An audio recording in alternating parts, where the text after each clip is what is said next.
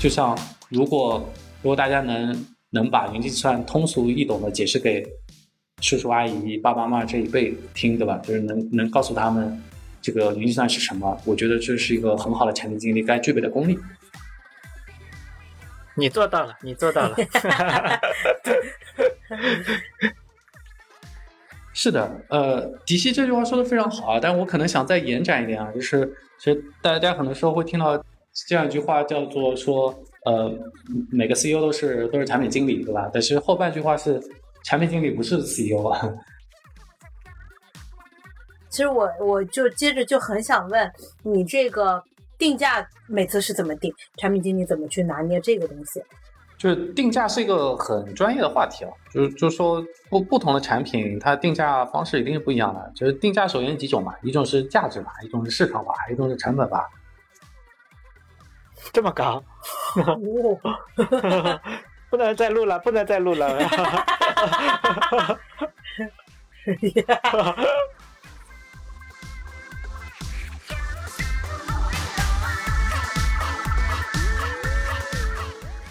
欢迎来到迪魔王电台，Demo 让有意义的事情有意思。我是电台的主理人，同时也是跟很多种产品经理合作过的五花肉。我是接触过很多云产品，同时也 带过产品经理的迪西。嗯，今天非常开心，请来了呃我的某一任主管，非常让我幸福的一任主管，然后也在这个云计算的行业有十几年的从业经验，做了呃很多新兴岗位，然后现在是呃云计算的一名优秀的产品经理小马哥，然后小马哥跟大家打个招呼。Hello，大家好，我是小马哥，是五花肉传说中的前前前前前前某一任主管。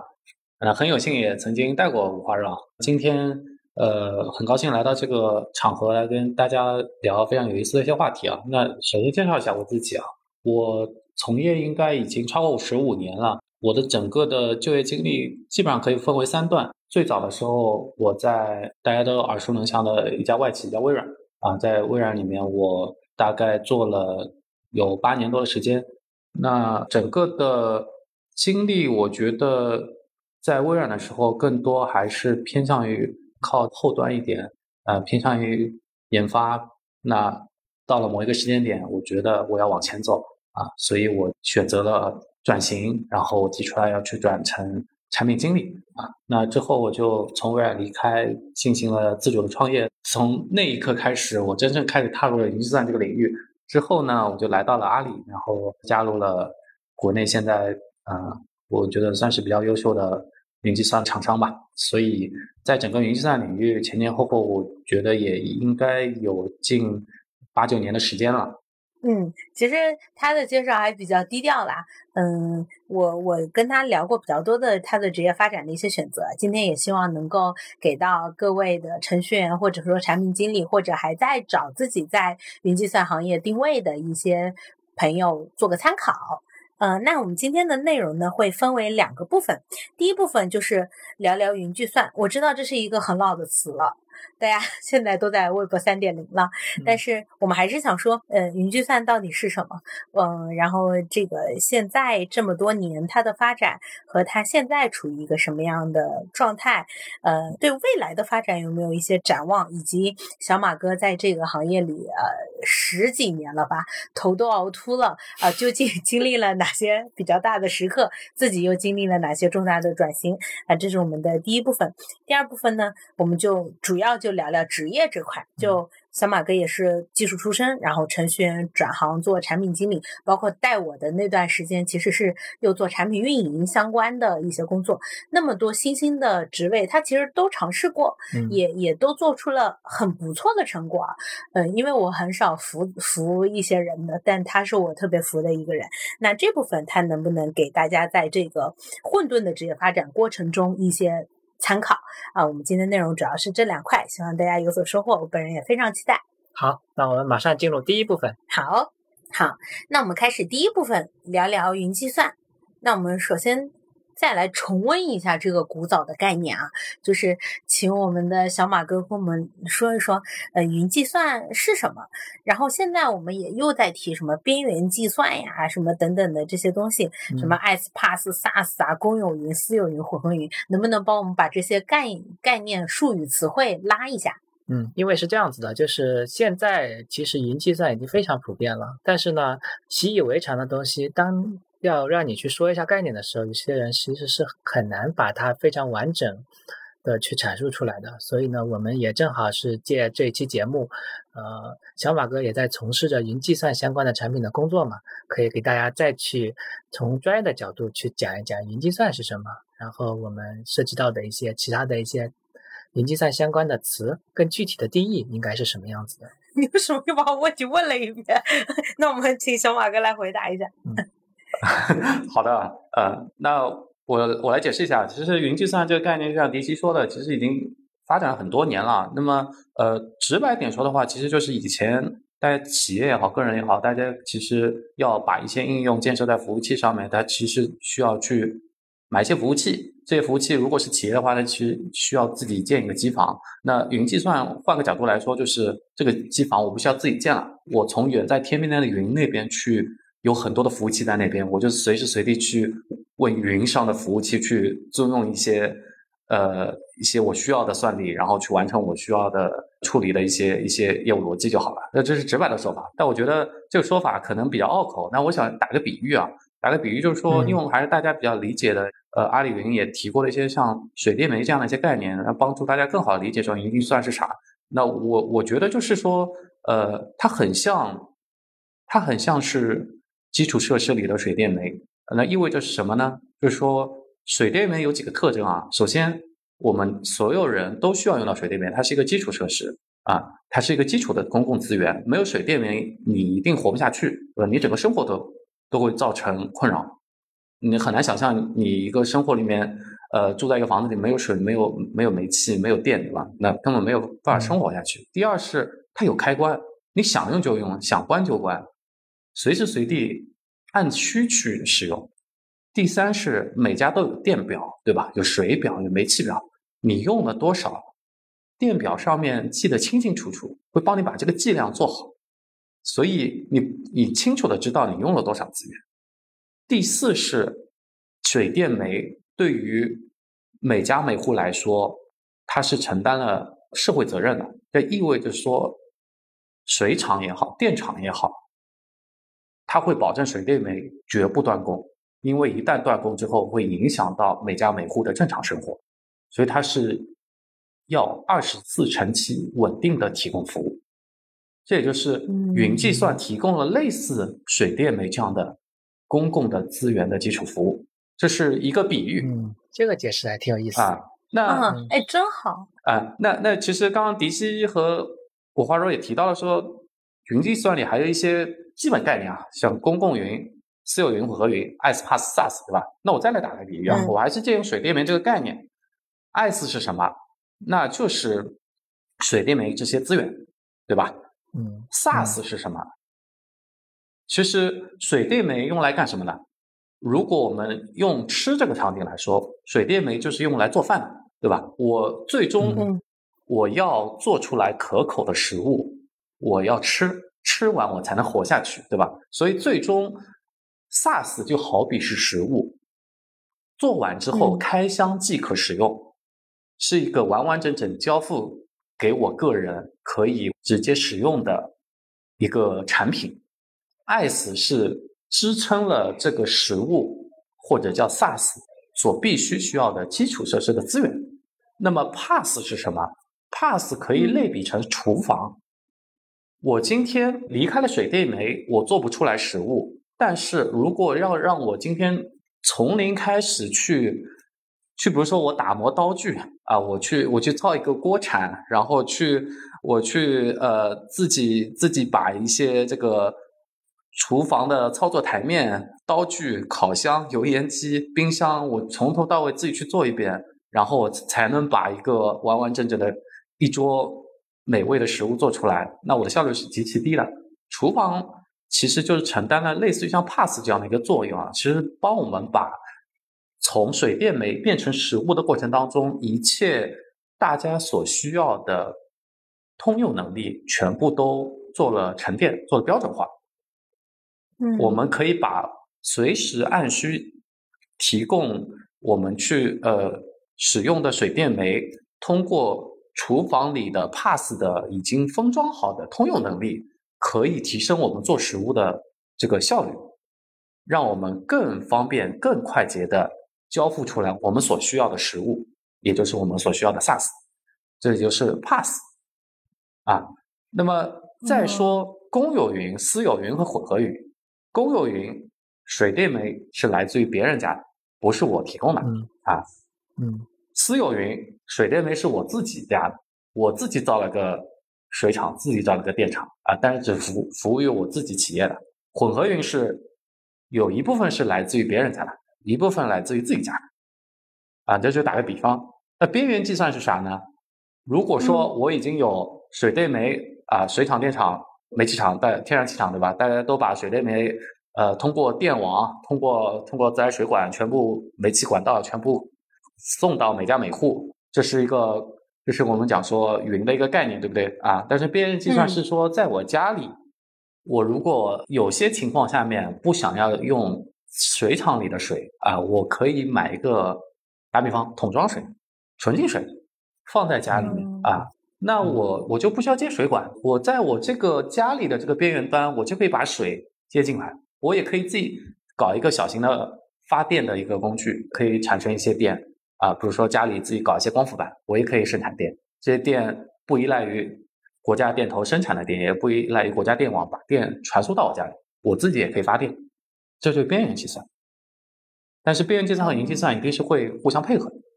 边缘计算是云计算的一种场景的延伸，仅此而已。哦，哇，好清楚啊！而且我发现我之前有个概念一直是错的，嗯，我我怕我讲了之后我被公司开除，我就 技术没事你现在已经不在云计算公司技术。太差，就是我之前以为 Pass SaaS 是 SaaS 是做好的一个蛋糕、嗯 p a s s 是面粉，就是嗯、呃就是做蛋糕的那些原材料。我之前的概念是这样，呃，也许从某种角度来说，可能五花肉说的也是对的，嗯，但嗯，如果我们看本质的话，其实 Pass 就是在 IaaS 和 SaaS 中间做了一层能力的支撑啊。那这层嗯能力它可以是更快的把一些半成品的材料变成变成实物，也可以是把材料变成实物过程当中提升效率的某些能力的支撑啊啊。，其实不用纠结这些啊。嗯嗯嗯我一般有些时候会这么去解释，就是用 SaaS 的话，你可以完全不懂代码，上去就直接用了；但是用 Pass 的话，你还是要有一定的开发的能力，DIY 能力和编程的基础，嗯呃，再基于 SDK 再去做成你希望做出的产品。我大概会这么去理解你这个解释就比较技术嘛，妈妈听不懂。对啊，所以我觉得刚才那个比喻非常的好，对对就是确清实妈妈都能听懂。嗯嗯，这个就是程序员转型做产品经理，一个巨大的坎，对巨大的挑战。嗯，嗯，能让程序员把一件事情讲明白，其实还是蛮有难度的。对，哎呦，这这部分我觉得很清楚。然后，呃，顺着刚刚说的云计算这个呃概念，然后云计算背后其实也伴随着很多技术，无论是技术的革新啊，还是新的技术的出现。那云计算背后的一些技术是怎么实现虚拟化的？然后我们经常提到的什么 OpenStack 呀，这些又是又是什么？嗯，呃，很难用非技术语言去回答这这么技术的问题啊。那我只能还是借助水电煤那个例子啊，也就是说 这都能水电煤。啊，太强了。也就是说，呃，首先我们可能打比方，每家每户都需要用到电。那呃嗯，如果有一个电厂，首先类似于像像国投一样啊，那它可以把所有的电全部先生产出来，生产出来之后呢，它再统一的放在国网的传输架上面，全部存起来，然后再给每家每户去安装上电表和开关，这样就是一个云计算的一个雏形了。也意味着说，它把所有的电先集中的存在某一个地方，然后做了一定的资源池化，然后再按需给不同的用户每家每户有开关可以随时按需去取用，有电表可以随时去做计量和计费啊。那这样其实就构成了说，怎么样去去通过云计算去实现背后的一些资源的一些虚拟化，然后再去按需给到每家每户，大概是这么样一个原理啊。嗯，听懂了吗？五花肉。听懂，听懂，我懂的。那就是呃，一聊到云计算，刚才五花肉也讲嘛，会有一个词经常会出现，就是 OpenStack。这个近些年出现的好像不多，是吗？嗯，你多？可能是近些年你不怎么接触云计算了吧？对，呃，对，这个也也请这个小马哥跟我们说说，就是 OpenStack，我理解提到它的时候是有两面派的，就这个是我自己个人感觉嘛。嗯，就是有有人比较挺这个，有人就比较烦这个。嗯，对，其实 OpenStack 就是开源界的云计算的一个实现。那意味着说，我今天把电厂、呃水厂、天然气厂，我把它背后整个厂怎么怎么造出来的这个指南，然后背后所有的细节，我全部开源出来。那意味着每每个企业都可以自己去造电厂、造水厂、造天然气厂啊。但是每家每户虽然有有有这个核心代码，能够他自己去去造这个电厂，对吧？但是并不意味着说我造出来的电厂一定非常的健壮啊。就是刚才我我举到例子，对吧？首先，它要绝不断供，二十四乘七，呃，因为它有社会责任。如果一旦断供的话，影响到如果类比到个人生活类的场景的来说，一旦没有电停电的话，其实对每个人的生活会造成极大的影响。那相应的换算到企业这个场景来说，一旦企业它的核心系统依赖于云计算的资源，一旦云计算资源断供了，对企业会造成非常大的影响。那所以，我即使有能力去造一个电厂，并不意味着我能够像国家电网、像国家电投一样，我能够提供类似稳定的高效的服务。啊。其实就是说，我如果是参与到 OpenStack 里面的一些技术的学习，我是有能力搭出一个云计算的平台，但是它跟成熟的能够提供稳定服务的云计算的平台还是有相当大的差距的。没错，就是这个道理。嗯嗯嗯，明白明白啊，这个其实跟开源一一些东西有点像，是吧？对对对，嗯，不要不要开地图炮了啊！回到第三个问题，对，接下来问题，刚刚我们在开头也提到嘛，呃，小马哥在云计算的行业里已经有十几年的时间，嗯，你经历了这一个行业从一个，呃，大家都觉得云计算很新的一个词儿，到现在已经真的水电煤在大家的生活里，你又有一些新的这个技术趋势，这么多年有哪些你？印象比较深刻的一些变化。嗯，我记得我刚加入阿里的时候，那段时间应该还是云计算比较初期的一个阶段。其实大家还都会停留在说如何去教育整个市场，教育企业说，呃，云计算是一个趋势，云计算不会碰你的数据，云计算对你的系统上云是有非常强的一个呃非常完善的一个支撑。那呃，当时还是更多在教育这个市场，你需要去上云，云是未来。但是到了今天这个阶段，其实你会发现说，各行各业其实大家都已经普遍接受云计算这个形态，云计算这样的一个服务，大家对于上云已经不存在任何的疑惑，也不会有人在今天再去问说，我到底要不要去上云？大家更多是在问说，我今天应该什么时候上云？怎么上云？怎么样才能更好的上云？怎么样才能呃用一个最佳的姿势用好云？这是大家现在。最大的，嗯，最有可能或者说最高频次会问到的一些问题啊，那这是我观察到的一个很明显的一个变化。那第二个变化是在于说，云计算的上半场，我其实更愿意用上下半场来形容这个变化。这上半场前面刚刚才讲到一个市场心智的一个变化啊，那从过去大家在疑问要不要上云，到现在如何上云，怎么上好云。第二是在一些云计算的争夺的领域来说，过去大家更多是在爱死这个基础设施。刚才讲的水电源这一层，大家在做相应的一些布局。可以看到，说整个领域，不管是呃我们看到的一些互联网的大厂，还是说一些细分领域的一些小厂啊，其实呃大家都在去做，认为说云计算是规模效应的生意，所以大家都在做 ICE 水电源这一层去做一些布局啊。但是到了今天下半场，会发现说 ICE 这一层已经变成了同质化，其实各家的产品功能能力都差不多啊。那这时候客户也好，作为供应商也好，其实大家都会关注说，ICE 之上的 PaaS 以及 SaaS 这一层，它是更能贴近企业的应用。更贴近企业的业务，也意味着它更能带来整个我们给企业服务的一个价值链过程当中，它能带来的一个差异化的部分啊。所以云计算从 IaaS 的同质化，更多走向了对于 PaaS、SaaS 的一些差异化，这是第二个变化。第三个变化是我看到了一些行业上的一些一些趋势吧。上半场。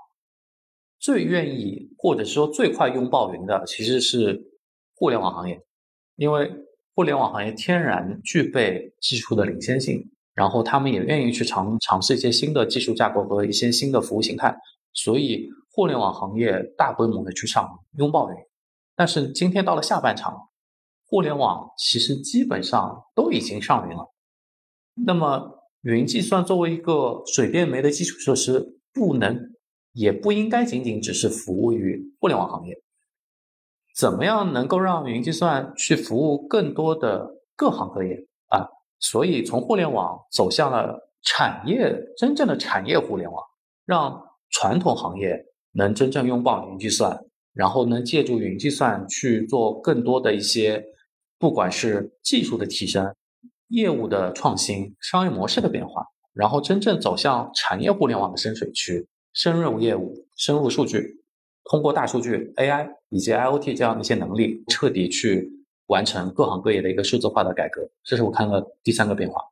啊，那第四个变化其实是上半场，不管是大厂也好、小厂也好，其实大家都还处在一个拼命布局 IS 造轮子，然后烧钱，然后大家认为说规模效应，所以我先要去拼规模，然后我不计成本的去投入，先把这个。规模市场份额先抢下来，然后再靠规模效应去把竞争对手干掉。但到了今天下半场，会发现说，因为上半场的激烈厮杀，小厂基本上该死的也死的差不多了。那剩下来的大厂，到了今天这个阶段，也已经烧不起钱了。下半场大家更多关注的是说，怎么样把这门生意真正做成一门可持续的生意，是可以去盈利的。证明云计算不只是烧钱，而是它真正能够去可持续的去盈利，而成为一门更好的生意，也是作为企业很重要的一个占重要营收占比的一一个业务板块吧。那么，对于所有的云计算的供应商来说，开始注重的不是纯营收，而是注重盈利、注重利润。这是我观察的第四个变化。那我再再再问一个啊，就是刚刚提到，呃，现在有产业互联网的这样的一个呃比较全新的有挑战的嗯市场的打开，我比较好奇一个人才方向的东西，就是一个资深的呃，比如说传统行业产业里的一个人，他去叠加云计算的知识。P.K. 一个云计算行业从事非常资深的从业者去学习产业的知识，呃，你有接触到这两类典型的人吗？就是他的竞争力 P.K. 是怎么样的？这是我比较好奇的一个问题。好题了吧？哎，我我好奇。呃，这是一个把它剪掉。对，这是一个挺有意思的话题啊。其实很多时候可能会，我我我觉得，我觉得我话说特别适合做 H.R. 呃，H.R. 很多时候可能会从人的角度去考虑这些问题。那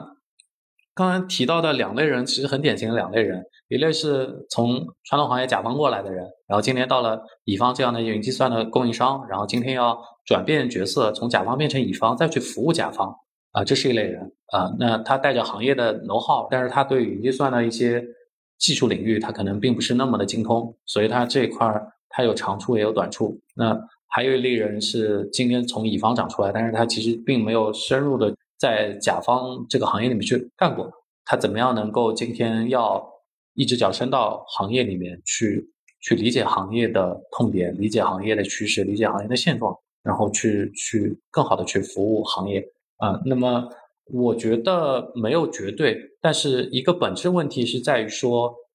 它对于今天我们走进产业互联网要从事的这个岗位来说，它的核心胜任的能力到底是什么？那这个核心胜任能力，也许未必一定是专业的行业积累或者是技术领域的储备，而是看回归这个人本身，他在这个岗位上，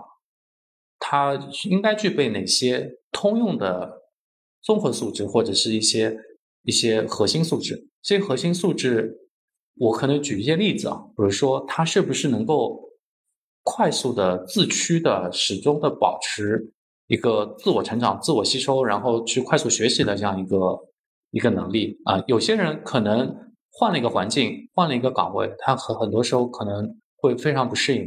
然后会呃感觉到不舒适，他就停止学习，停止成长，然后他更愿意回到他以前熟悉的那个领域。我们会经常遇到这样的一些人，他很难走出舒适区啊，所以他他就没有办法去在新的领域里面去获得成长啊。那么，所以自驱、保持学习、保持自我的进化和成长，我觉得是一个非常重要的一个核心的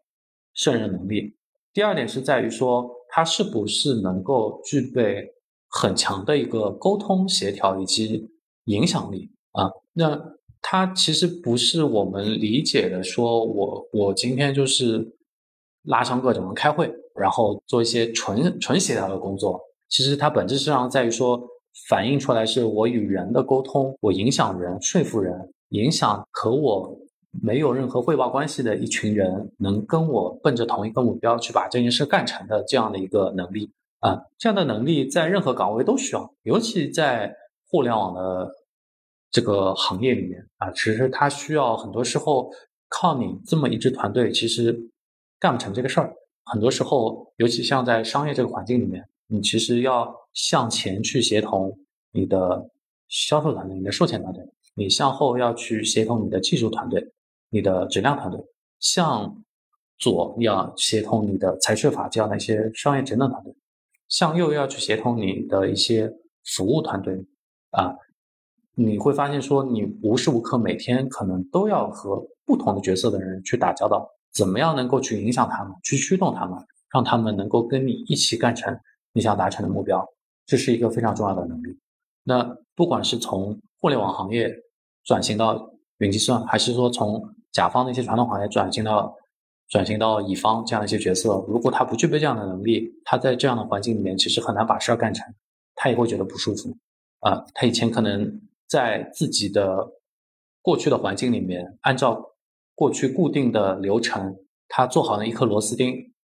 就够了啊！但今天在这个环境下面，光做一颗螺丝钉可能干不成这件事儿啊！所以我个人认为说，重要的不是你从哪儿来，而是说你是不是具备一些能够适应新的岗位、新的领域的一些核心的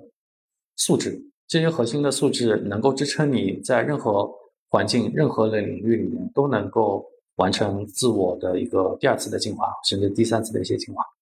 啊，哎，我突然又呃联想到了最开始那个 Pass SaaS 的那个比喻，其实就是你的那些经验，就像 SaaS 一样，你只是进入了这个岗位的一个敲门砖，一个作品，但是你的 Pass 的基础的那些那些素质那些东西，让你能够产出不同的适应新的需求的。SaaS 产品是不是可以这么比？Pass 并不一定比 SaaS 高级，你不能。哎呀！啊，好好呀，烦死了。哦，行，那那那我们再聊聊。刚刚我还有一个问题啊，就是刚刚在讲，呃，产品经理也要去考虑商业的问题。我我就想问，我之前其实听一个行业比较资深的人无意说过一句话，说在云计算的行业做软件是不赚钱的，那做硬件才赚钱。你怎么看这个？这个这个说法，嗯，呃，我觉得，如果说今天我们带着我刚才介绍的云计算走到下半场，大家都在关注不是纯营收，而是利润的考核的这个背景啊，其实更能更能理解五花肉刚才提的那个问题啊，就是说，呃，过去上半场的时候，其实大家都在拼规模效应，大家为了抢占市场份额，那。很多时候，云计算大厂给每个一线执行同学定的 KPI 目标，其实很多时候都是直接就是营收啊。这营收它背后我不考核利润，不考核成本。那什么营收最快呢？那一定是除了我的软件之外，我再带一些硬件。那这些硬件、这些软件加在一起，不管通过任何方式，因为 KPI 放在那儿，对吧？你只要通过任任何一种方式完成你的营收的 KPI，嗯，那你今年就能活下来。所以会造成一些人会觉得硬件可能是一种捷径啊。那在上半场我觉得是没错，但是到了下半场之后，如果开始更多关注的是利润。那很很简单、很直白的一个回答是：软件的利润毛利其实远高于硬件，因为硬件在行业里面大家知道的成本和和你在各个渠道的一个供货价，其实它所能预留的一些利润空间是是在整个行业里面是都有一个普遍的一个水位的。它不像软件，软件的边际成本是极低的。我在软件从零到一的过程当中，我需要一支技术团队，是一支产研团队。投入一些成本去把它做出来，但是这个成本是固定成本。一旦这个产品做出来之后，产品的特性是在于说它可以复制的啊，我可以用一个产品去服务十个客户、一百个客户、一万家客户啊。但是我我的变动成本仅仅是我对于每只服务过程当中的销售成本和服务成本，而不是我在造这个产品的固定成本。这个固定成本会随着我销售的客户的数量越多。会被分摊的越薄，所以软件的利润远高于硬件的利润啊。那么，呃，我认为说到了下半场，其实如果大家还在关注硬件，那对于你冲刺营收的 KPI 是有帮助，但是对于你冲刺利润的 KPI，我觉得作用会相对弱化了很多啊。所以还是回到我们说，怎么真正创造客户价值。光靠硬件是没有办法完成我们这个初心的，所以我们还是回归自己的初心，真正解决客户的问题，创造客户的价值的同时，能够让自己的产品变成真正一款成功的商业产品，能为公司创造利润，能为客户解决问题。对，好的。嗯嗯，感觉是一个很 官方的发言，很有责任感的，很有责任感的产品经理。嗯嗯，再这么聊下去啊，我们今天这期节目就只有 云计算了。不好意思，我太激动了。对，嗯嗯嗯，然后迪西拉一下。对对对，然后呢，就是云计算的产品经理啊，其实跟其他行业的产品经理也是有很大的不一样的地方嘛。那是不是说，在这个行业里面更适合是程序员？呃，或者说是你是？有一些技术的背景去做这一块的工作，相对来讲的话，它是一个更更好的选择。嗯，我觉得没有绝对吧。呃，因为云计算确实它的技术门槛相对于其他领域来说会高一点，也意味着说，如果一旦你是。有技术背景的人，然后你今天比如说这个研发，然后你具备技术的背景，然后今天要转型成云计算产品经理，我觉得呃他已经跨过了一个技术的门槛啊。那在往上他怎么样成功转型成一个产品经理？他需要的是呃从从技术视角到产品视角的一个转型啊，所以他具备的能力可能是别的一些能力，但是本身他要完成这个转型，他要积累的这个能力，对他原来的角色来说，其实不是一个必须。其实，哎，这个应该怎么怎么讲的更通俗一点？没事，不不不用不用再呃展开了。我只是为了把这个话题拉到 第二第二个环节。对，我们把云计算再拉到我们第二个环节，就是程序员到产品经理。嗯。刚刚第一部分我们进行了云计算的大量的呃大家耳熟能详的一些词的科普，再次科普，嗯，然后也延延续这个去聊了云计算的上下半场，呃，以及作为一个云计算的产品经理，每个阶段更看重的是什么，这么多的话题。第二部分我们将。来聊一聊程序员转行做产品经理，到底会面临什么样的可能性的挑战？给大家做一些行业职业选择的一些参考。嗯，呃，就我们了解到小马哥是从程序员转行做产品经理嘛？能简单讲一下你从程序员到产品经理这一段的经历，以及自己的一些心路过程吗？呃，是这样的，就是我其实我其实零六年毕业。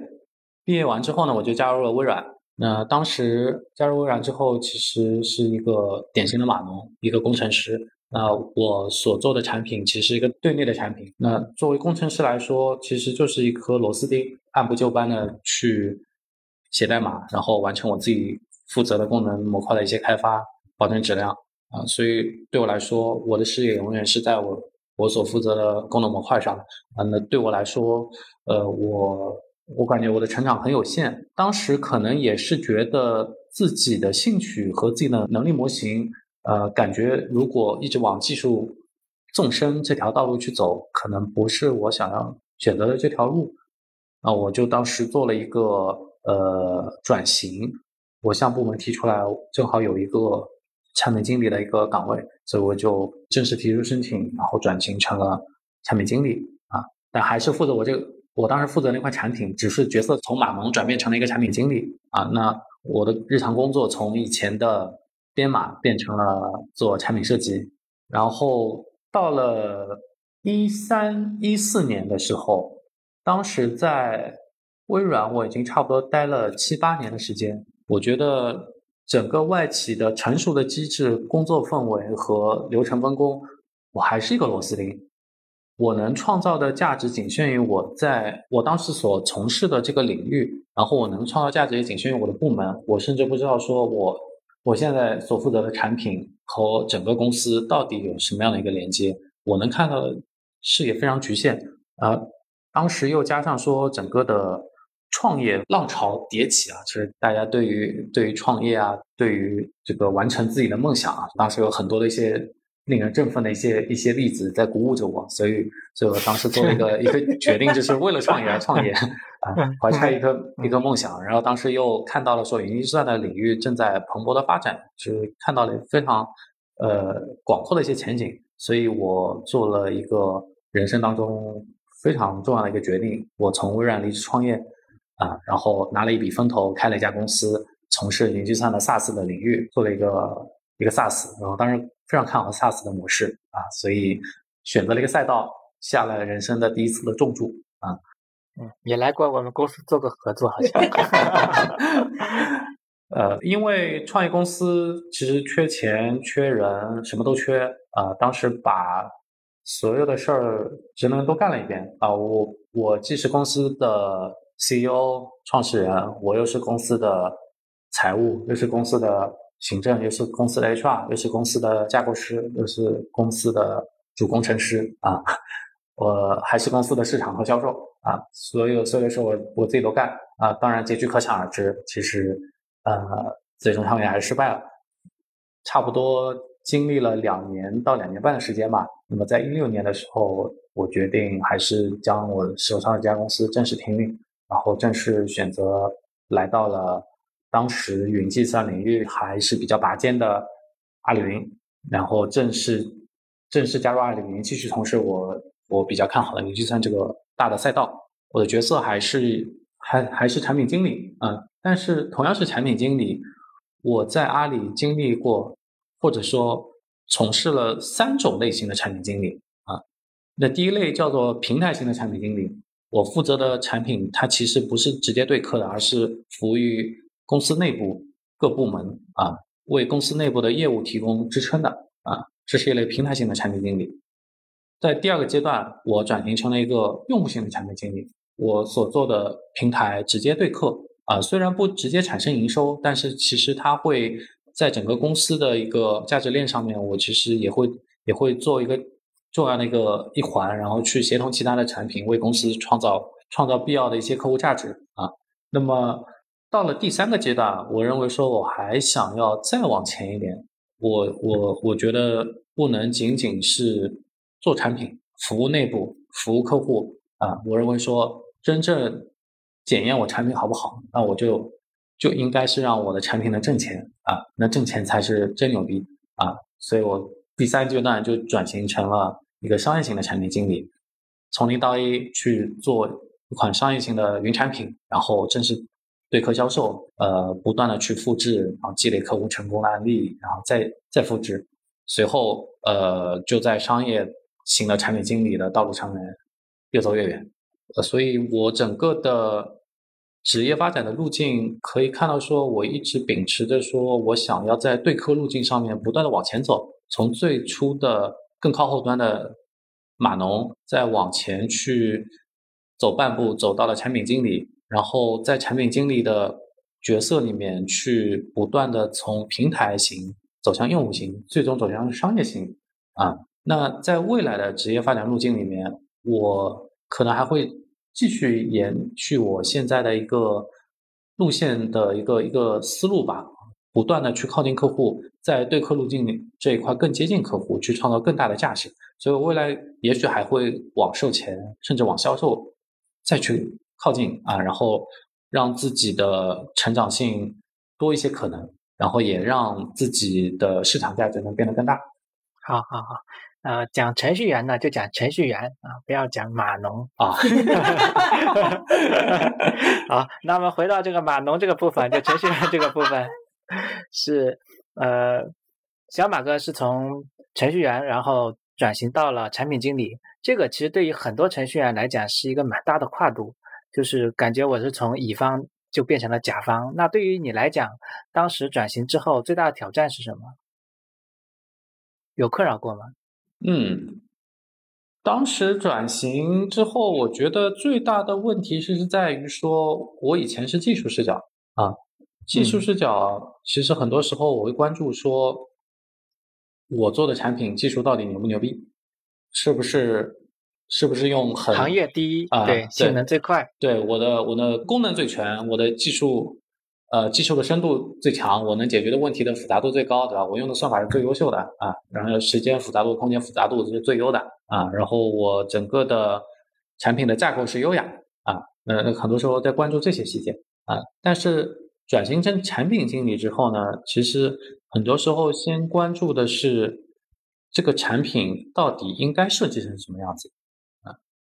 所以我的视角会更全。首先，我还是会回归到说客户视角。呃，我到底应该解决客户什么问题啊？客户的痛点是什么？客户的画像是什么？然后在什么样的场景，客户会怎么样使用我的产品？然后怎么样解决他问题？我是不是我是不是应该呃，不只是考虑产品的功能，我是不是应该还在考虑产品本身的用户的旅程、使用的体验？呃，产品的稳定性、产品的性能、产品的安全性、产品的适用性啊，等等等等啊，那这是。当时我我转型完之后，我我经历了很长一段时间啊，就是逐步逐步把我的视角从一个技术视角转型了，转向了一个产品视角。嗯，那其实呃，我自己也带过产品的团队嘛，那就是对于技术转型成产品经理以后，你会不会更理解之前一些对你提出看上去不合理要求的产品经理，他们当时提这个需求？为什么这么去提？然后为什么当时你们的意见会如此不一致？从另外一个视角，感觉会更加理解。嗯，以前给你提这些需求的产品经理了。嗯，是的。呃，其实以前讲起来，我当时看产品经理还觉得挺好笑的，就是呃，在做工程师、在做程序员的时候啊，我我看我所配合的 PD 每天不是在写邮件，就是在打电话。啊，然后对，然后我就说你，哎，你你们产品经理每天都在干嘛？他说，哎，感觉就是每天写邮件，每天打电话。然后我看到也是这样。那公公司就是付这么多钱让产品经理干这些事儿，就干这两样事儿，就感觉好像挺轻松的。啊，对对对，呃，所以所以我当时理解真的就是产品经理可能就就是这样的啊，好像好像啥事都不用干，每天就干这两样事儿。就结束了，其他事儿都是程序员在干啊。我自己当时做技术的时候，也会觉得产品经理啊，就天天画 PPT，然后开会。他可能有些产品经理一个礼拜所有的工作都在开会，确实跟你 刚才讲的这个感受还蛮像的。嗯，是的，对，呃，当时还在微软啊，所以微软的产品经理跟阿里的产品经理还不太一样。反正我以微软的产品经理为例子啊，就是当时转型成产品经理之后呢，我会发现说，呃。首先，我每天还要跟大量的业务方进行一些沟通，进行一些需求的需求的管理和和需求的梳理啊，所以我会花大量的时间进行电话的会议和写邮件来反复的去沟通来确认。所以，我虽然我表现出来的状态是我不断在开会，不断在写邮件。微软不像阿里啊，其实很多时候我们会用一些呃，像现在的一些移动办公的一些一些协同工具啊，钉钉啊、微信等等。在微软当时在外企的时候，其实大家都是在写邮件，而且用英文来写邮件啊，就是我每天都在花大量的时间在写邮件。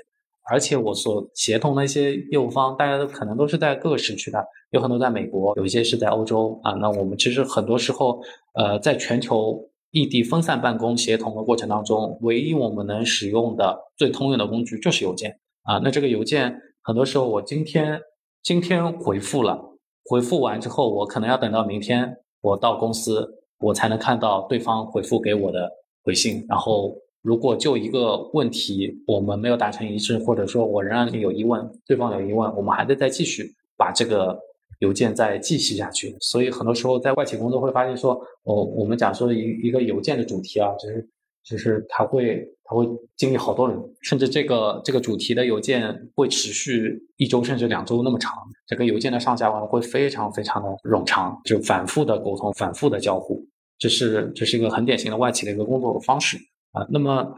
到了阿里之后呢，又会发现说，阿里的产品经理他的工作方式。其实要更丰富一点。在微软的时候，很多时候大家都像一颗螺丝钉啊，这也是我觉得在外企和在互联网行业很大的一个不同的地方。在外企，大家因为太成熟了，整个机制规范流程都非常成熟，所以每个人的分工、合作边界都都非常的确定，按部就班干好自己的事儿就可以了啊。每个人都是螺丝钉，他能理解他干的事儿，他但不能理解别人在干什么。我跟别人之间，以及我在更大的视野、更大的。版图范围内，我到底是什么位置啊？但到了阿里之后，发现流程机制规范没有那么的成熟啊，那我就需要每天有大量的沟通。尤其是我在呃第三个阶段转型成商业产品经理之后，我发现说我每天要做的事情非常非常的多。那那我我可能又要见客户，又要去设计产品啊，然后我又要做项目上的一些协调的拉通和和沟通，我又要去分析一些数据。做一些产品的经营的数据的一些分析，找到背后的一些问题。我又要随时随地和财税法、和售前、和服务团队进行一些沟通，然后去驱动各各个协同方，啊，会发现整个的工作方式会多样化。这是我感受到的。到阿里变成做一个云计算产品经理，他他的挑战会远比在外企做一个产品经理可能会要更大。嗯，其实我觉得啊我们两个视角都看过之后，会发现做产品经理是非常不容易的。开会、写邮件这些工作，呃，在程序员这边看起来感觉是一个重复性的工作，但其实是相当有技术含量的。嗯，是的。所以就是说，程序员到产品经理这个跨度，相对来讲的话，对于程序员的，就我们经常忽视的软技能，包括沟通能力。啊，以及你的这种嗯软技能，怎么了？这位程序员就包括沟通能力，程序员卡壳这一块，对 对，就就其实要求是蛮高的，嗯，它并不是我们看上去的那个样子，嗯，这个也是说为什么每一个行业啊，他自己在去看待另外一方他做的一些事情的时候，还是应该要互相理解，都不容易。哎呀，怎么就是走向了一个 peace and love 的这个方向了？对对对，好，那我们就是刚才讲的主要是个人的一些产品的工作嘛。那呃，小马哥现在也是带着一个大团队啊，就那作为一个个人的产品的工作者和作为一个管理者去管理一个团队的呃产品工作，那对你的挑战是什么呢？嗯，作为一个个人的产品经理来说。他的首要的视角，如果我以云计算的商业型产品经理为例子啊，其实他的工作可能分为三大部分。呃，第一是怎么样去关注把一个技术变成一个产品。首先，技术不等于产品啊，产品也不等于商品。那他第一部分工作是要把技术变成一个产品，所以他更多关注的是说我怎么去把呃一个很牛逼的技术变成一个标准化的产品。啊，所以呃，我会关注产品的定义啊、规划、竞分啊、设计啊、实现啊，然后它更多要协同背后的技术团队、质量团队、设计团队、前端团队，还有呃项目经理的团队那第二部分呢，更多是把产品变成一个商品。如果说产品关注的是标准化，商品更多关注的是能不能赚钱啊。所以呃，在这个阶段，商业性的产品经理需要做大量的一些市场分析、商业模式的一些设计、销售通路的一些设计啊、定价、生态啊，以及一些竞争分析啊，整个产品走向市场的一些 go to market 的一些策略的制定啊啊，然后。呃，第二部分它需要大量协同一些像财税法的横向的职能部门、运营、售前，然后包括一些版本管理、可交付验证这样的一些横向的一些角色。嗯，第三部分是更多是我们讲说叫呃从呃 lead to cash，就是商机到现金这样一个商业链路，从一个商机挖掘到对客的一个拜访交流，到售前的 POC 的可行性验证。到实际的项目的招投标，再到签约以及交付和售后运维啊，在这个过程当中，整个商业业务需要协同我们的销售团队、售前团队啊，我们的运营团队、我们的交付团队、我们的运维团队和技术支持团队啊，所以这是一个完整的商业型的产品经理，他在日常的工作当中需要完成的三个呃最主要的。部分的工作啊，但是转型成一个产品经理的管理者，他可能关注的视野又不同了。首先，他更多是不再思考个体产品经理应该完成的本职工作，他先要先要想的是整个团队如何让这个团队充分能够证明自己的价值，让这个团队活下来。所以，呃。我通俗点讲说，他首先要学会画饼，向上 向上给管理者画饼，向下给团队画饼啊。向上给管理者画饼呢，是让这个团队充分的能够争取到资源，能够活下来；向下给团队画饼，是让这个团队所有的成员能够奔着一个目标，大家一起把这件事儿干成啊，然后呢，让个人和团队以及公司都能达到三赢，这是第一部分。那第二部分呢？是他需要学会做一些顶层的设计啊。管理者意味着他所管理的团队不只负责一款产品，他可能负责一条产品线，甚至是一个完整的产品矩阵啊。他需要能够对完整的产品矩阵进行一个顶层设计，而且是能够带上时间轴，要看到。短期、中期和长期的一个战略方向的一个决策和趋势，这是第二部分。第三部分呢是关注团队的能力模型的建设。团队里面一定会有纵向的角色，负责某些具体的垂直的产品，也会有一些横向的角色，负责呃垂直产品之间的横向能力的打通和一些能力的沉淀复用啊。那么，怎么样打造团队的梯度？打造团队的能力模型，去做一些梯队的分层建设啊，这一块是关于团队的组织架构的一些设计。第四部分呢，是怎么样去建立起团队的一个向心力啊？那阿里其实很多时候会提倡说要打造使命、愿景、价值观啊。对于一支小团队来说，它的向心力，呃，与其制定。非常远期的使命愿景啊，倒不如为团队制定三年的中期目标，其实会更能让团队具备向心力。然后这是我觉得一个管理者需要做也应该做的事情，让团队凝聚很强的向心力啊。最后是管理者需要坚持自己的产品观，呃，也需要让自己的团队形成正确。并且保持自己的产品观，这个产品观可能是作为产品经理最后最后的底线，不迷失在整个商业竞争丛林的法则里啊，然后能够确保自己还是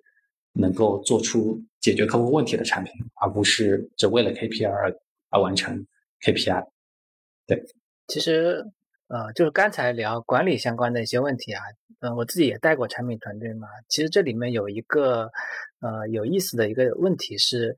呃，产品经理到底需不需要是通过比较强的销售指标去进行考核呃，因为如果说这个考核的关联太重的话，有些时候其实更多的是因为运营它的一些活动、它的一些销售策略带来的这个数据的提升，呃，是更明显的，啊并不仅仅是因为产品经理本身的工作。但是如果完全不考核呢，又会觉得产品经理这个工作，他很难用一个数据化的指标去进行衡量。啊，小马哥是怎么看待这个问题？嗯，嫡系这个话题其实很有意思啊，就是我觉得可能跟跟我自己的一个树立的产品观有有关系啊。我可能试图从这个角度来回答一下迪西的问题，也跟大家来探讨一下。我认为说一个产品经理树立一个良好的、适合自己的一个产品观是非常重要的。那产品观其实就是产品经理的一个三观。那很多时候，产品经理在跟别人在在有争执、撕逼的时候，其实撕的就是产品观，对吧？那么每个人的三观都会不一样。呃，树立好自己的三观，呃，我觉得对对一个产品经理来说很重要。但产品观没有对错，只是有有适合、不适合、匹配不匹配而已。呃，我个人的产品观是这样的，就是首先，我认为说，其实我刚才也提到过，是第一点叫做说，技术不等于产品，产品不等于商品。啊，以前做做技术的时候，或者说很多程序员，大家都会觉得老子技术天下第一，对吧？在座的都是渣渣啊，我我做的东西就是牛逼啊，然后你要是不买我的产品，你就是傻逼啊！哎，这是不是说的不太好？不该说脏话 啊啊！这是这是很多程序员可能会会有的一些呃这个自信啊啊，莫名的自信，对莫名的一些自信，但其实。呃，大家也都听过著名的马克吐温讲过一句话，对吧？就手里拿着锤子的人看什么都像钉子啊。那这是这是不代表的说，就是你看着像钉子，他是他就是钉子，你就想去敲。但是人家人家人家好端端的不需要你去敲，对吧？啊，所以得得真的分清楚说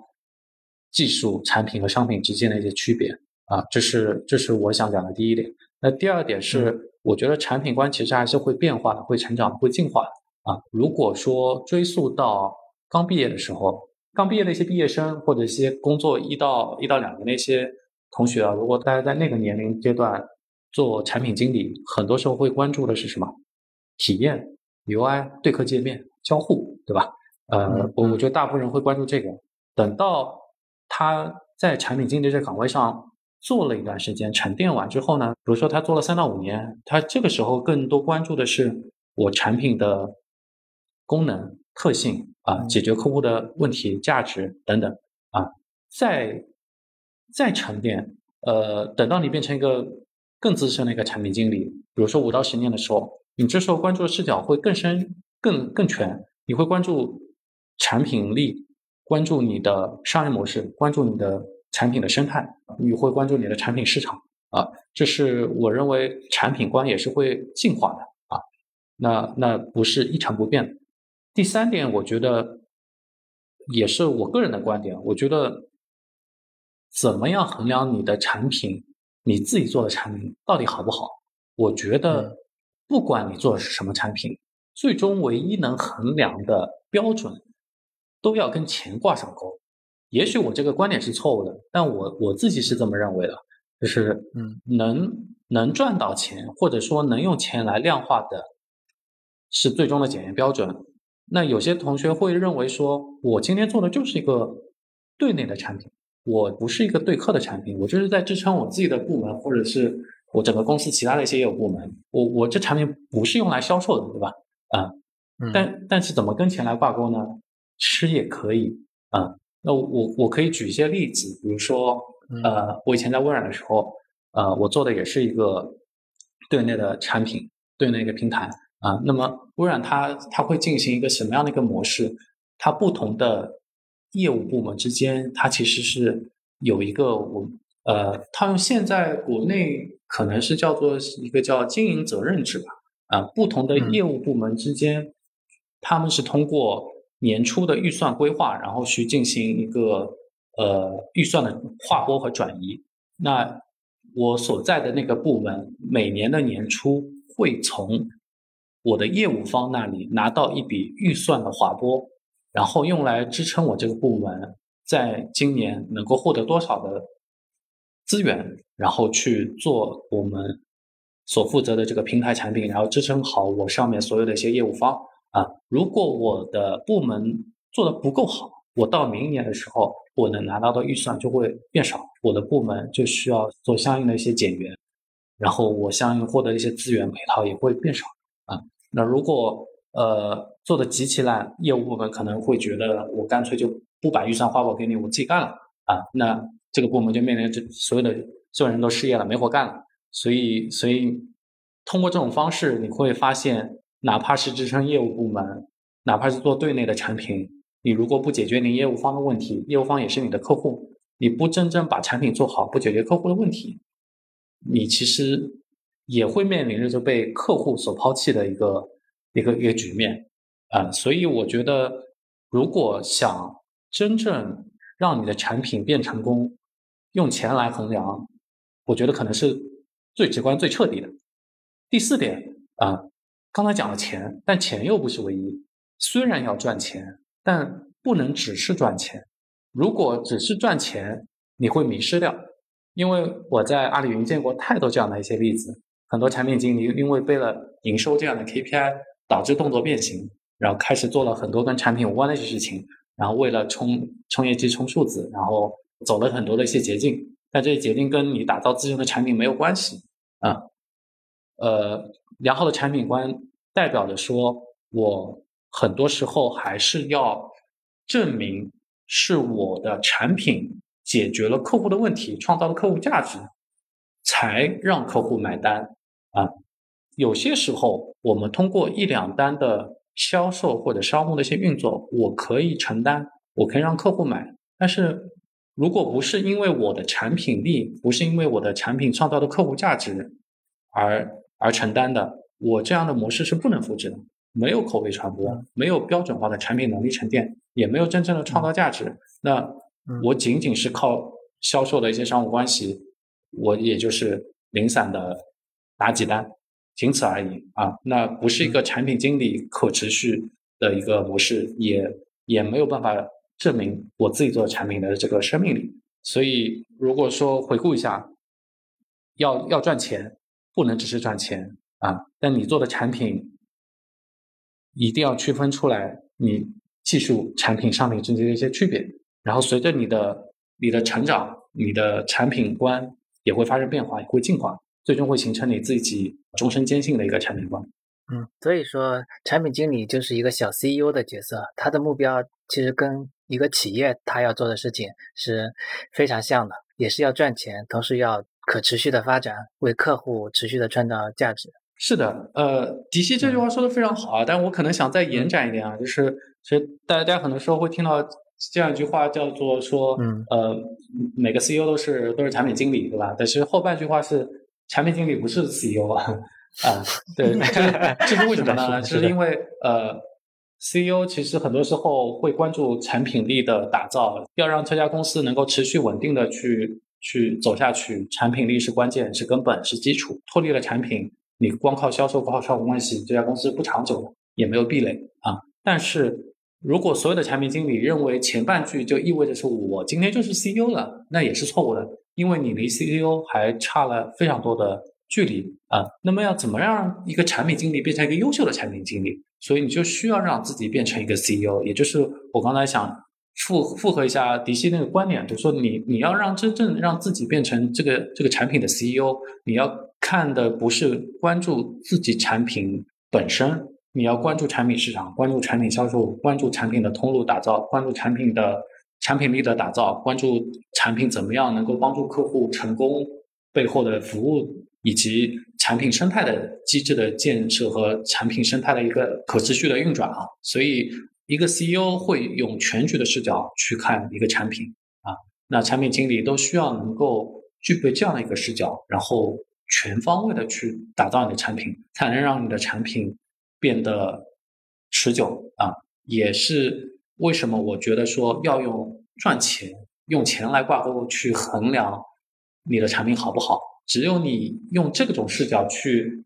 思考你的产品，你才会变得像 CEO 一样去完整的去思考、去审视你的产品。嗯。刚才有聊到产品经理的一些能力模型嘛？那我们最后一个问题就是，呃，小马哥作为如此资深的产品经理，有没有一些给想要转型去做产品经理的程序员，或者说是呃不是从程序员，就是从刚入行要去从事产品经理的新人们一些建议？嗯，呃，我我可能分享几条建议吧。啊，那想到哪说到哪。首先，我觉得如果你个人当然没有对错，如果你个人认为说只做技术不能带给你足够的成就感，那我推荐你往前走半步。啊，你可以考虑转型成产品经理，这是我给的第一条建议啊。半步就够了吗？那 我觉得十万八千里。嗯，对。第二条建议是，呃，云计算这个浪潮，这个赛道其实还是愈演愈烈。虽然到了下半场，但嗯，上传仍然维持不完，所以欢迎加入云计算这个领域啊。第三点，呃，我是建议，如果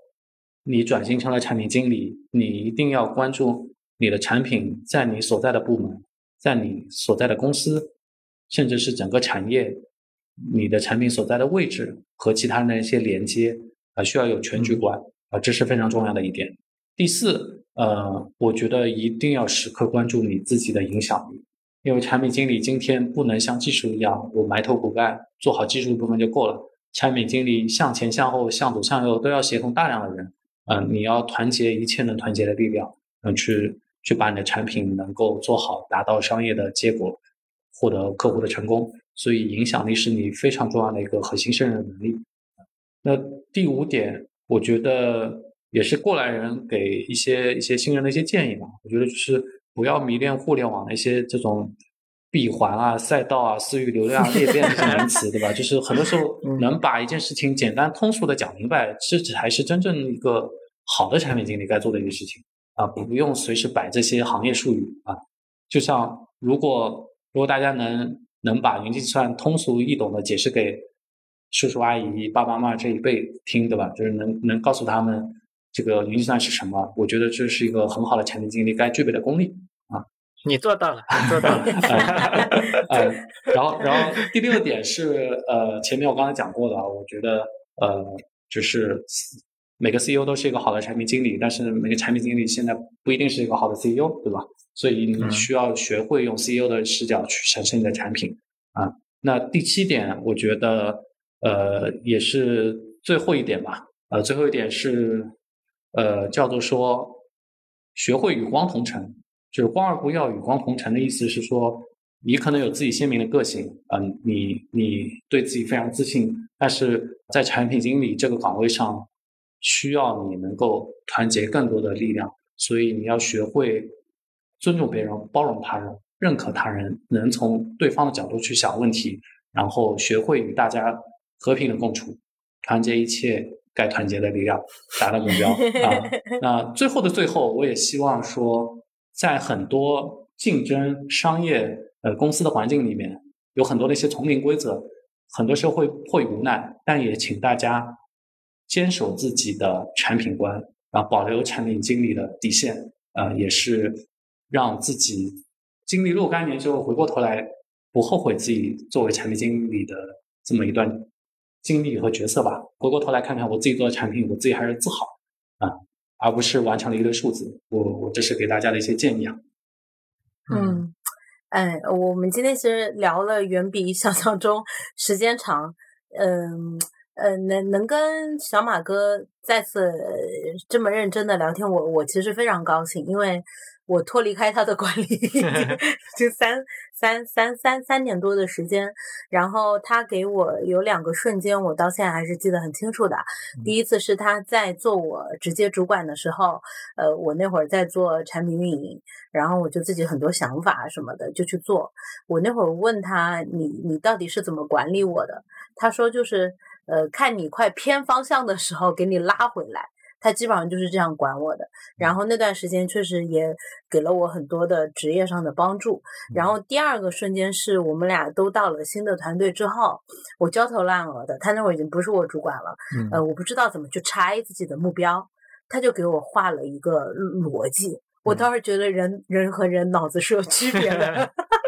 他给我画了那个象限分类之后，就特别清楚，就把我一团乱麻的事情分得特别清楚。嗯这是这是两个我到现在都提到都会想起来的瞬间，所以就是呃，我可以呃佐证刚刚他说的，除了他是一名真的为客户和合作伙伴考虑的产品经理之外，确实也是一个给下属很多帮助的一个主管。这是我我觉得今天能够借助录播课的机会，跟小马哥有这样的沟通，我我真的非常高兴。嗯嗯，我们也学习到了很多知识。嗯嗯嗯，好，好，那那我们今今天天就聊到这里啦，拜拜拜拜拜